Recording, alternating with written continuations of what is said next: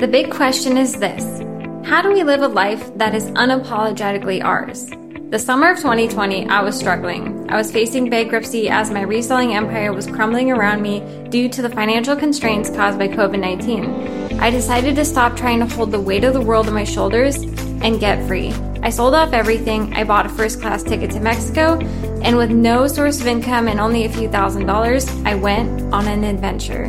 What happened next?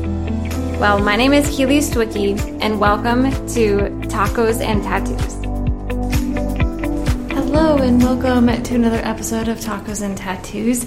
Today, I'm going to share with you how it is that I have been able to afford living in Mexico without being like a trust fund baby or something like that. Like, it's so strange to me. On my TikTok account, I get so many people that are either angry at the fact I'm here and they're like, oh, she must have come for money. It must be nice to not have to work.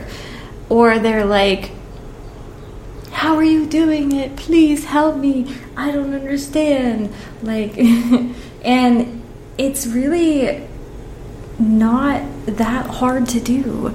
But for the sake of time today, I'm going to share with you step one of how you can afford living in whatever whatever country you want, whether it be a country that is less expensive to live in than the United States or more expensive. This is kind of how you how you do it.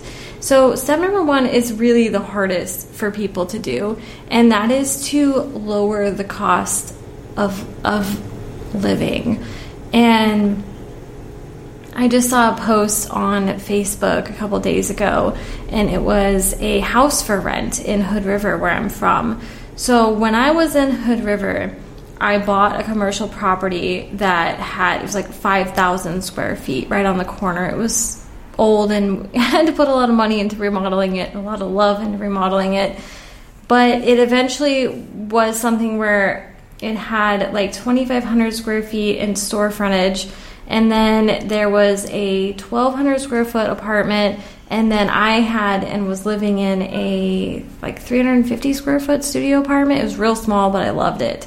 Plus, there was like, it was on a almost a half an acre, huge parking lot, and then I had an RV space outside. So my mortgage on that place was I had a $1,900 mortgage, which was the mortgage I paid to the owner carry contract that I had. And then I had on top of that a $1,200 uh, payment to a like government like program called MCED. It was like Mid Columbia Economic in something district. I don't remember what the other E stand for, but I would pay them because they gave me a hundred twenty five thousand dollar loan for the remodel of that building and and opening of my business and stuff. So it was like a a like a home improvement loan, kind of, but also like a business economic loan. It was really awesome. So that plus I had insurance and all these things. So I was paying probably just under four thousand dollars for all of that space, but I was like paying it off. It was like mine, right? Like it,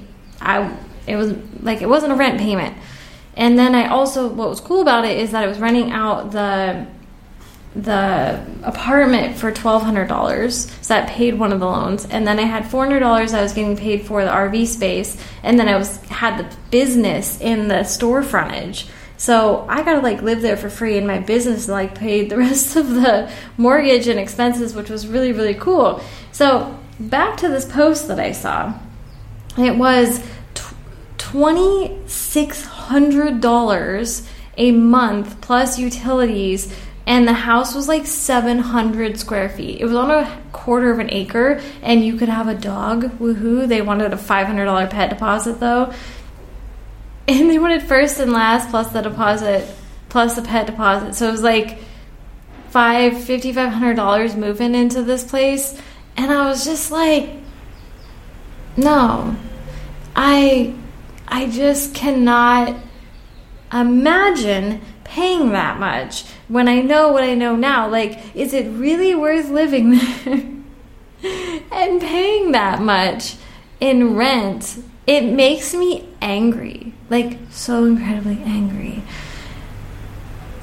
People need to know that you can move to other places in the country and other countries and be okay. So that's why I'm sharing this with you today because that end rant. But I saw that and it just it made me so angry and I don't. I know there's people that joyously pay that and they're just like blind to the fact that no big deal, whatever.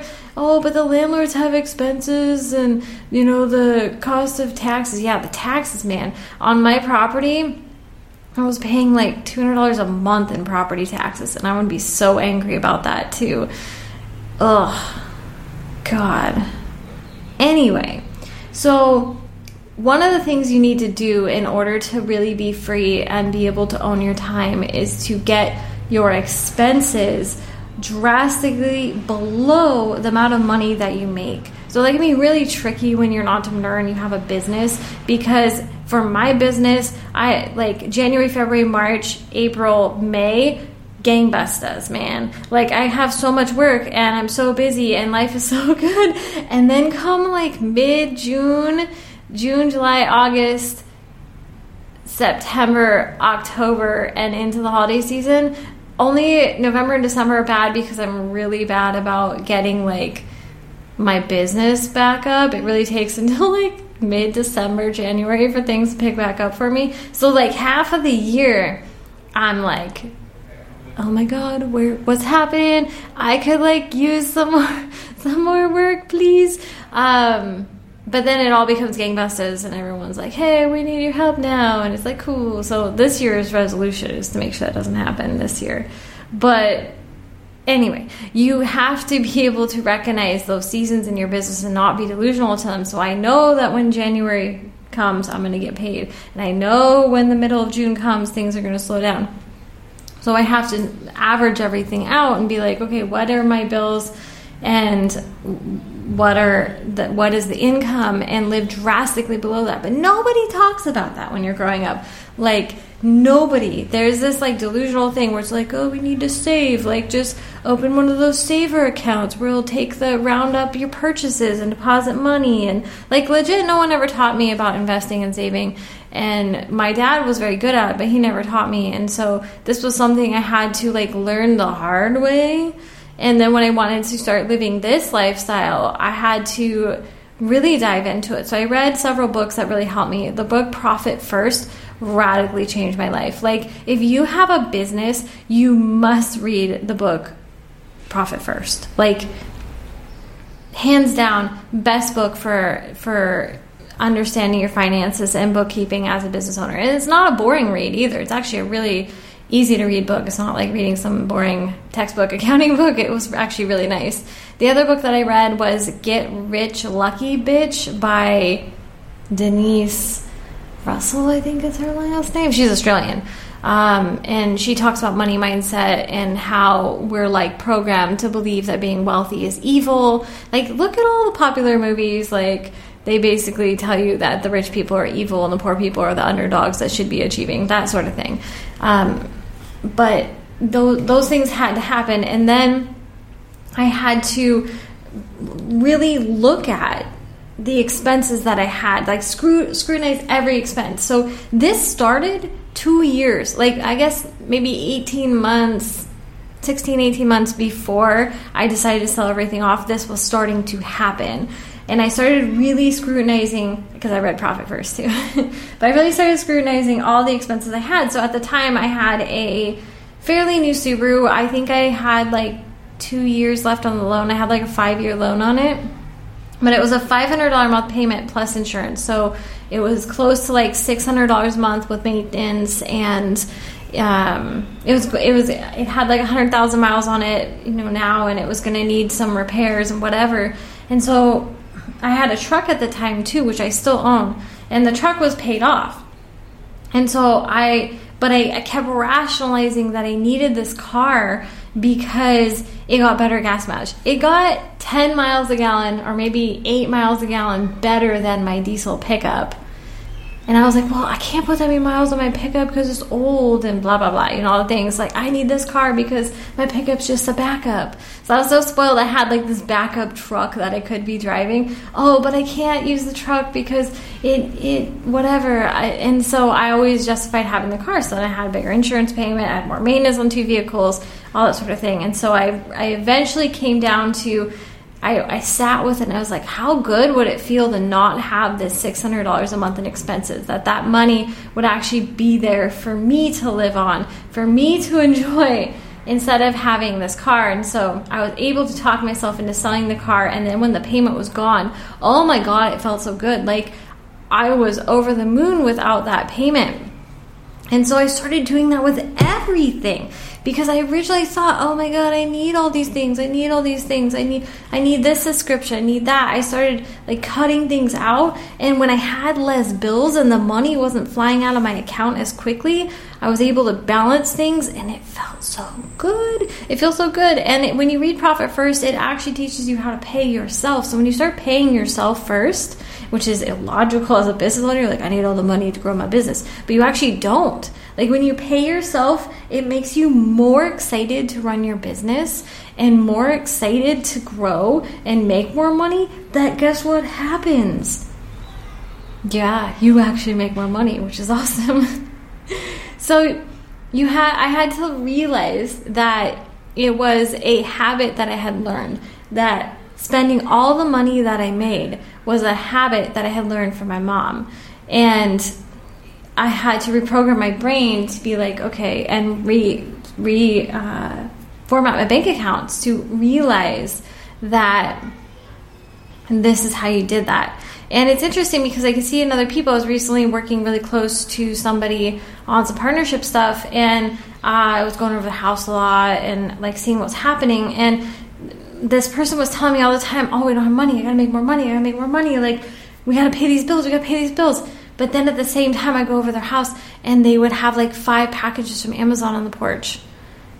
And this was around Christmas time too, and it was like, "Oh, we're gonna decorate the house all for Christmas." And I was like, "If you're like struggling for money, the last thing you're gonna be spending your money on is decorations for a holiday that's only gonna last a few weeks." Like, it was just very confusing for me, but I also understood it because I used to be like that too. I used to like shop online all the time to like numb myself and give dopamine hits and like it was like an addiction. And make me feel better for a second and then you gotta take out the package and the whole thing.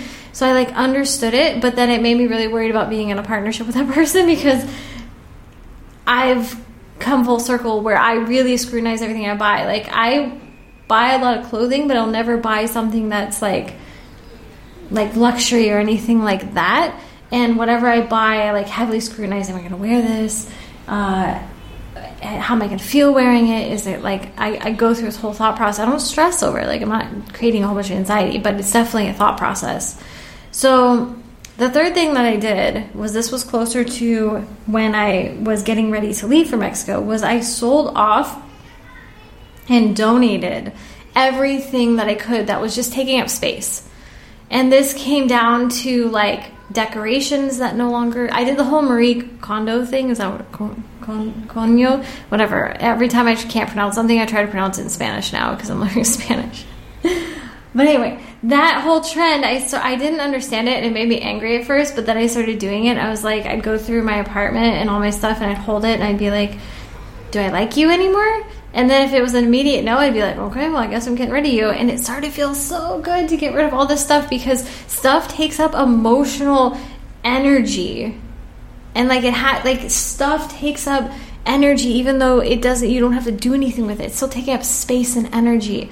And once you release it, there's more space and energy in your life for other things. It's really cool. So that was the next thing I did was I sold off everything that was taking up space and I started making more space. Then I started looking at things in my life that were taking up space and required care and maintenance. So this is what's gonna be more difficult because a lot of times you're like, oh, I need those things, I need those things. But then when you look at the cost, the emotional cost, and the time cost, and the money cost of taking care of it, is it actually something you need? Uh, when I was in high school, I was dating this guy with a mohawk because I was totally like a rebel, whatever. And I go over to his house, and his dad didn't make very much money. I think he worked at, as like a security guard somewhere or other. and they didn't have much money. And when I went to visit him, and he was like, "Are you hungry?" Like he legit only had like top ramen, like the kind that you like boil the water and pour it on it. That's all he had. No judgment. But there was like no food in the house. And but you know what he had a lot of in the house? He had a lot of pets. He had a ton of snakes and reptiles and fish. And it's just like you can see where the priorities are. And to him those were like the precious things in his life but they were he was basically broke because he was having to take care of all these animals and buying all these animals and using all of his free time to take care of these animals when he wasn't working. And so when i there's two times in my life where I've had to really look at the things that I'm taking care of. And I am someone who really like is responsible and takes responsibility for things animals, people, whatever. And when I wanted to get out of my abusive relationship, I had way too many animals. And this is going to trigger people that don't understand what it's like to have to make hard decisions like that. But at the time, I think I had like five dogs because my mom was breeding standard poodles and I'd gotten into it too, which was legit how I was paying the bills. And I was very good at it. I had a whole social media set up, I had this whole kennel set up, all that. So I had like five dogs, and I think I had 10 horses. And we by the time that time I'd gotten rid of all the other animals, but we had a lot of animals. And so I slowly started selling off the horses and I slowly started finding homes for my dogs. And then when I was able to move into my apartment in the building to get away from my ex, I only had one small dog. I had Dutch with me at the time. And so I had to make those difficult decisions in order to align my life because I could not care for those animals. I could not afford the cost of them without the income that I had been helping produce from the sawmilling business that I had at the time. And I didn't have the space for them, so I'd have to rent something bigger. I have to pay for boarding. It would just be like I wouldn't be able to care for the animals properly with this the movement that I needed to make. And so that was the next thing. And then when I came to Mexico, I had to come to a very difficult realization that Dutch, the little um, Sheltie Chihuahua mix, Pomeranian, no, not Pomeranian, uh, what is that? Papillon mix. Papillon Sheltie mix.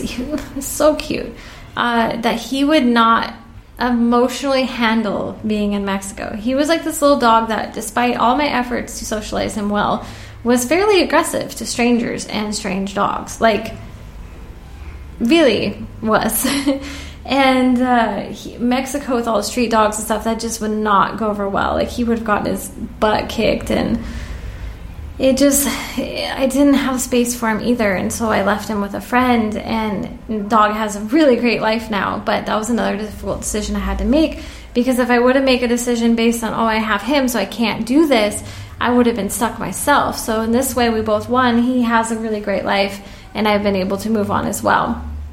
So the next thing is to pay off bad debts. Now that you're selling things off and getting some money coming in, you have to pay off that bad debt, the credit card debt, um, the short term loans. You got to pay it off. And when you have a business, it's so easy to take that stuff out because like PayPal is always offering it. Even even Capital One, my credit card that I have now, is always offering me loans. And it's so easy to be like, oh, I'll just take out this loan, I'll pay it off a little bit of time, payments, whatever. No, that stuff is toxic, man. It's so toxic. And when I was back in the States, in order to run the office that I had, I had to rebuild my credit.